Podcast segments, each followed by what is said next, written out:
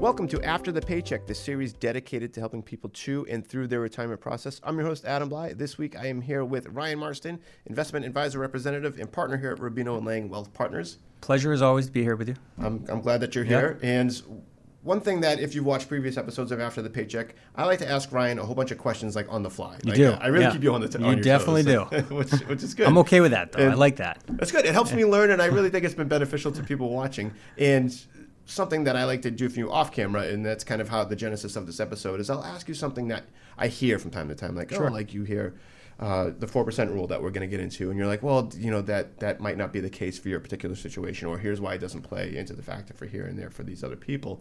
So this episode, I figured we'd kind of focus on those phrases that you hear, you know, Yeah. as you're getting going through your professional life that are supposed to tie into retirement planning, but might not actually be prevalent to your I th- situation. there's a lot of sayings out there, right? And Yeah. some of them seem simple, and it's just not always as simple as they seem, or there may be some outside influences that are also factors that can prove it to be inaccurate, right? exactly, right. We, we were joking off camera like, the, oh, an apple a day keeps the doctor Yeah. away. And does it though?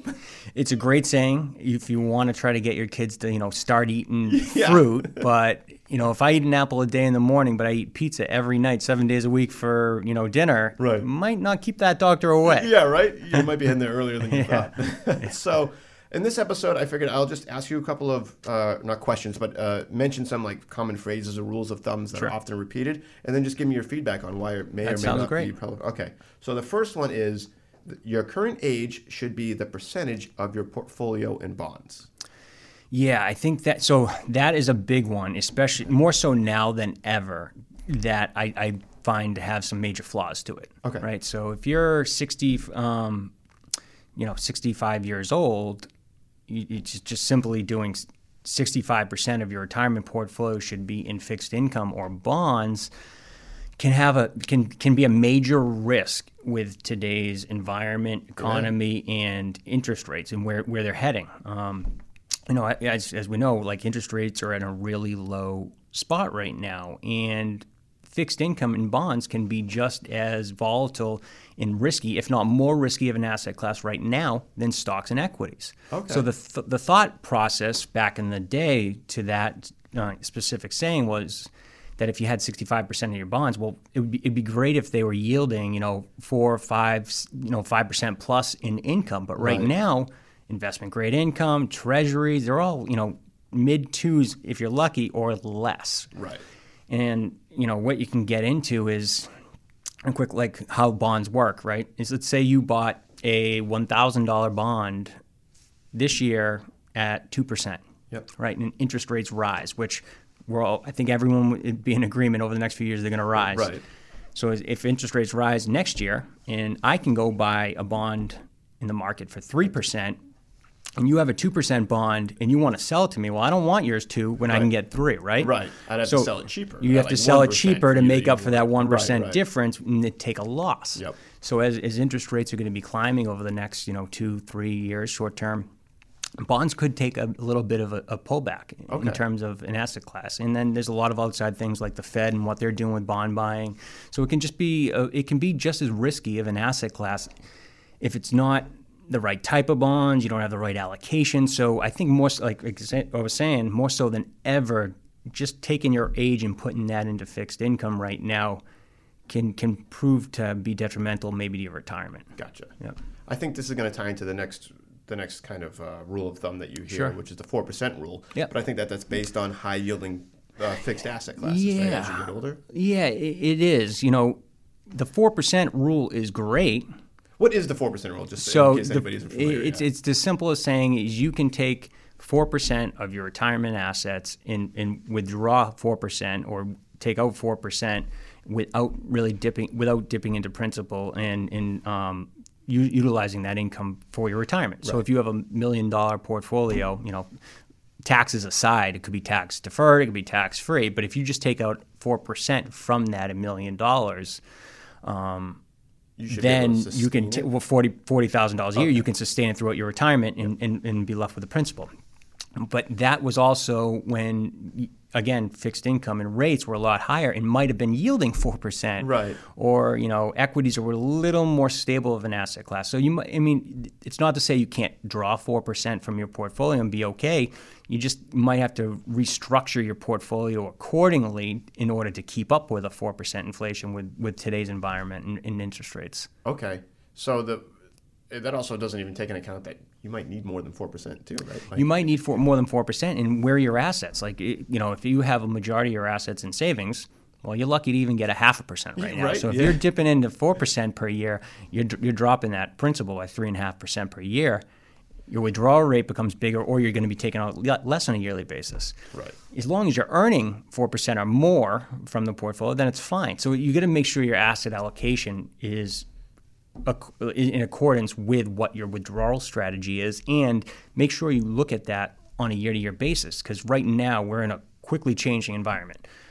Three a year from now two years from now three years from now we could be in a different spot and rates may be higher and fixed income may be more stable of an asset class again. You may want to switch back into it for stability in your portfolio and higher yielding assets. So it's just it's a it's a tough the 4% rule is definitely not the norm right now Yep. i think more people are actually leaning towards 3 to 3.5% um, just because of what's been going on with the markets and fixed income Okay. So what happens if I'm like, oh, I've only saved five hundred thousand dollars, but my yearly spend, what I need in income is hundred thousand dollars? We- well, Gotta you- keep working. you- I mean, there's there's multiple options. You either got to keep working, you got to you know take a look at your budget, maybe look at ways you can cut into it, Okay. Take on more risk with your assets. So your risk capacity of your portfolio might have to go up in Yep. terms of um, to keep up with your withdrawals. So there's a few few different variations you can kind of undertake that would make the proper changes. Um, you just don't want to go down that. That's why if, if you think you're there or, or withdrawing too much or even close to withdrawing too much, you really want to look at it now because the further you kick the can down the road, the more damage it does to your retirement portfolio. portfolio. The changes you make today would be far less than the changes, you know, five, ten years down the road if you continued that strategy. So if, Okay. if you do continue that strategy, the changes you would have to make then would be far greater than a minor change today. Gotcha. Yeah. That kind of leads us into the next one, which is you need to take big risks for big rewards. But I think that that pendulum also swings the other way. Yeah. Yes. Uh, I mean, definitely don't agree with that. I mean, Okay. Oh, okay. well, I mean, take big risks for big rewards, right? I guess you have to define what the big risk is first, right? What Okay. is a big risk? Like, eh, you know, if you watch, eh, you know, market news or CNBC or any of the major major um, channels now, you know, I think a lot of people are talking about equities as a safer class or the class you want to be in versus fixed income and some others um, over the next few years, just because they, they're, they're forecasting growth versus a rising interest rate and losing fixed income uh, value. Or, I mean, they're they're they're starting to develop some innovative uh, ways of replacing the fixed income. I think in, the, in, in within the markets over the next few years. So hopefully, some things come out down the road that have more stability in the portfolio and can yield some some returns or interest. Um, but I think you have to define what the big risk is. But you don't want to just you, you got to know what the downside is of any big risk you're taking on. That's like the number one. I don't always swing for the like fences. It's like how, what like what's the downside of any decision we make or any uh, you know op- op- options or alternatives we're going over. You want to know what the downsides are, and if you're okay with the downsides, then you can look at the upsides. You don't want to look at the upsides first, because you know you could find yourself again in a spot where it didn't go well, or your your big risk really actually set you back further than you expected. Right. Yeah. That's a good point. Like know where your worst case scenario is if you if this doesn't Yeah. pan out. Yep, Okay. exactly. That's Yep. great. Uh, the fourth one we're going to go over here is tax deferred retirement accounts are the best way to grow your retirement savings. I like this one in the sense that I no. The answer, you know, not necessarily, right? They might. They, they I, I. We talk about this a lot, and I guess just in terms of a growth standpoint, you know, it could be tax deferred or tax free. It doesn't, you know, if you're in the same investment in both, yeah, it's going to return the same results. It's it's on the it's when you're starting to draw it out, Okay. right? Yeah. Like so, if you could earn ten percent annually on hundred thousand dollars, and at the end of the road, take money out of that investment, on a tax def- tax taxable basis. So anything you took Okay. out is ordinary income tax. Yep. Right. Or or if you could take it out and not be assessed any tax, what would you choose? Well, probably no tax. Right. Yeah. Why would I want- so yeah. and I think that's fairly fairly a common answer, right? um, so if you can grow things on a tax-free basis with with growth, you know, you know, of substantial growth, Yeah. it just has again a bigger impact down the road. You get tax-free growth on that, and then you get tax-free income coming out. So those are the assets you want to really have the most growth in um, from your retirement account standpoint. Okay. Because I, in, again, fast forward five, ten years down the road with all the the debt we're taking on as a country from the stimulus packages and everything else, at some point, I'd like you know most people are in agreement probably in saying that taxes will go up, and Right. if we can plan now for the taxes and, and pay taxes on the number we know versus the unknown, which I'd say is greater than a fifty percent chance that would go up. Um, it, it would probably have a better long-term effect on your retirement accounts and, and retirement in general. When you when we talk about tax-free growth strategies, Yeah. I know that there's like there's the Roth, Yep. and then people can convert to a Roth conversion. Are there other assets that grow tax-free? Well, so there, there are. Um, there's a couple things. So a lot of people, you know, tax free really didn't become a big thing until you know it started in the late 90s and in the 2000s, and it's picked up growth probably a lot, or picked up momentum, I should say, in a lot in the last 10 years or so. Okay. So if you're in your 60s, more realistically than not, is you're going to have most of your assets in tax deferred. Deferred, but it doesn't mean it, you can't make some impactful changes now. Um, you know, when you retire, you might be able to retire, continue to defer out Social Security, like we talk about. Oh, okay. Do some Roth conversions, get some money onto that tax-free side, and then get the growth out of it, and then have tax-free income out of that in the future. Um, so you know, reducing your tax burden down the road as opposed to today. Like that's what it's all about is planning down the road, so you don't have any big setbacks of you know the big unknown. So pay taxes on what you know today versus the unknown that could that Right. could really again set you back on your on your retirement journey. I think that's great. You said like if we're down the road. So if you are like five years away from retirement, now is a really good time to have that conversation Yep. rather than you know five years in retirement, Yep. where you can still make those moves, but you've kind of already yeah, you're you- already drawing on that tax deferred account possibly. You you can. You it just might be not the same amount of benefit you can make today, or sometimes those changes five years down the road are just you got, you got to make bigger changes, unfortunately, than you would today. So Okay. you know, if, again, This make is what you were saying before. exactly. Yeah, yeah, you yeah. just you, you, may, you might be a much smaller change today. You can make for a bigger impact down the future. Gotcha. The fifth one that I have written down here is your expenses are lower in retirement, so you don't need as much income, or you're not going to pay as much in taxes, anyways. Yeah, uh, that one, you know, in sitting down with a lot of clients and prospects, I've found that to be, you know, more inaccurate than accurate. Some some some cases that will be accurate, right? Yeah. You know, like if you're going into retirement and you set up your mortgage to be paid off when you retire and you might not be going having crazy lifestyle expenses when you when you're in retirement, right? Right. So naturally, yeah, maybe your costs will be going down.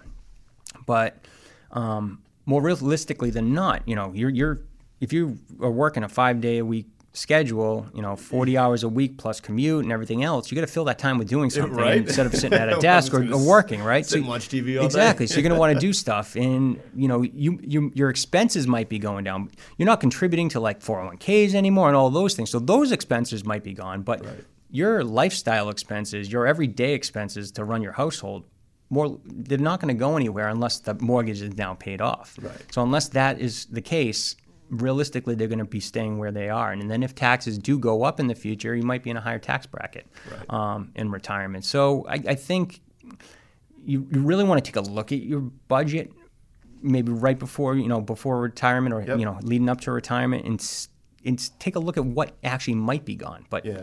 inflation is going to be picking up at some point in the future with all the stimulus and, and inflation really needs to be accounted for so if, if inflation rises to a larger number than we, we're seeing today you know that those expenses again might be potentially even greater than you know a significant amount greater than what they are today 10 years from now 15 years from now Mm-hmm. so you want to make sure you account for that and you know what your expenses are Uh, we did a great episode on that a while ago about the, the difference between essential expenses and lifestyle Yeah. expenses. And you have what your lifestyle is now, but like you said, once you retire and you have a little bit more free time, you might want to uh, I don't want to say elaborate. You might want to kind of build on some of those lifestyle experiences. Yep. I only get to golf a few times a year, but when I retire, I'm gonna have a lot more time to do more of that if I want. And it's not free to play golf. No, no, it is know, not. And that's just a small expense, Yeah. you know, that, that you're spending on whatever it is. So that's that's a really good point right there.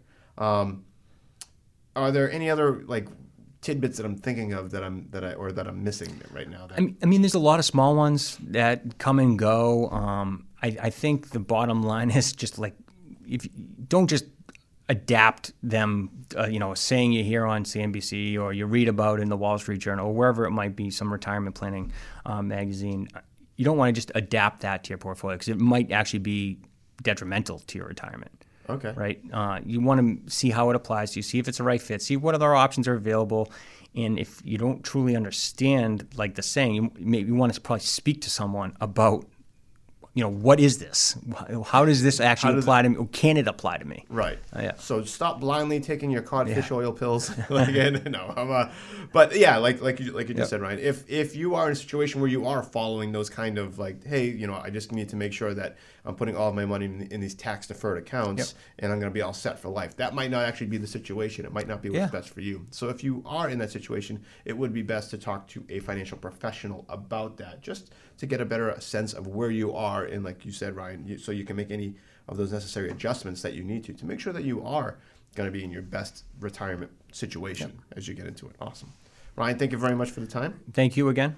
I appreciate you being here. Uh, if you have any questions, always feel free to head over to afterthepaycheck.com if you're not there already and fill out the form on the bottom of the page. Until next time, take care. John Conley and Ryan Marston are investment advisor representatives of Retirement Wealth Advisors Inc., an SEC registered investment advisor. Rubino and Liang Wealth Partners, LLC, and Retirement Wealth Advisors are not affiliated. Exposure to ideas and financial vehicles discussed should not be considered investment advice or recommendation to buy or sell any financial vehicle. This information should not be considered tax or legal advice. Individuals should consult with a professional specializing in the fields of tax, legal, accounting, or investments regarding the applicability of this information for their situation. Past performance is not a guarantee of future results. Investments will fluctuate and, when redeemed, may be worth more or less than when originally invested. Insurance and annuities offered through licensed professionals of R&L Insurance Agency LLC, Mass Insurance License 1783398.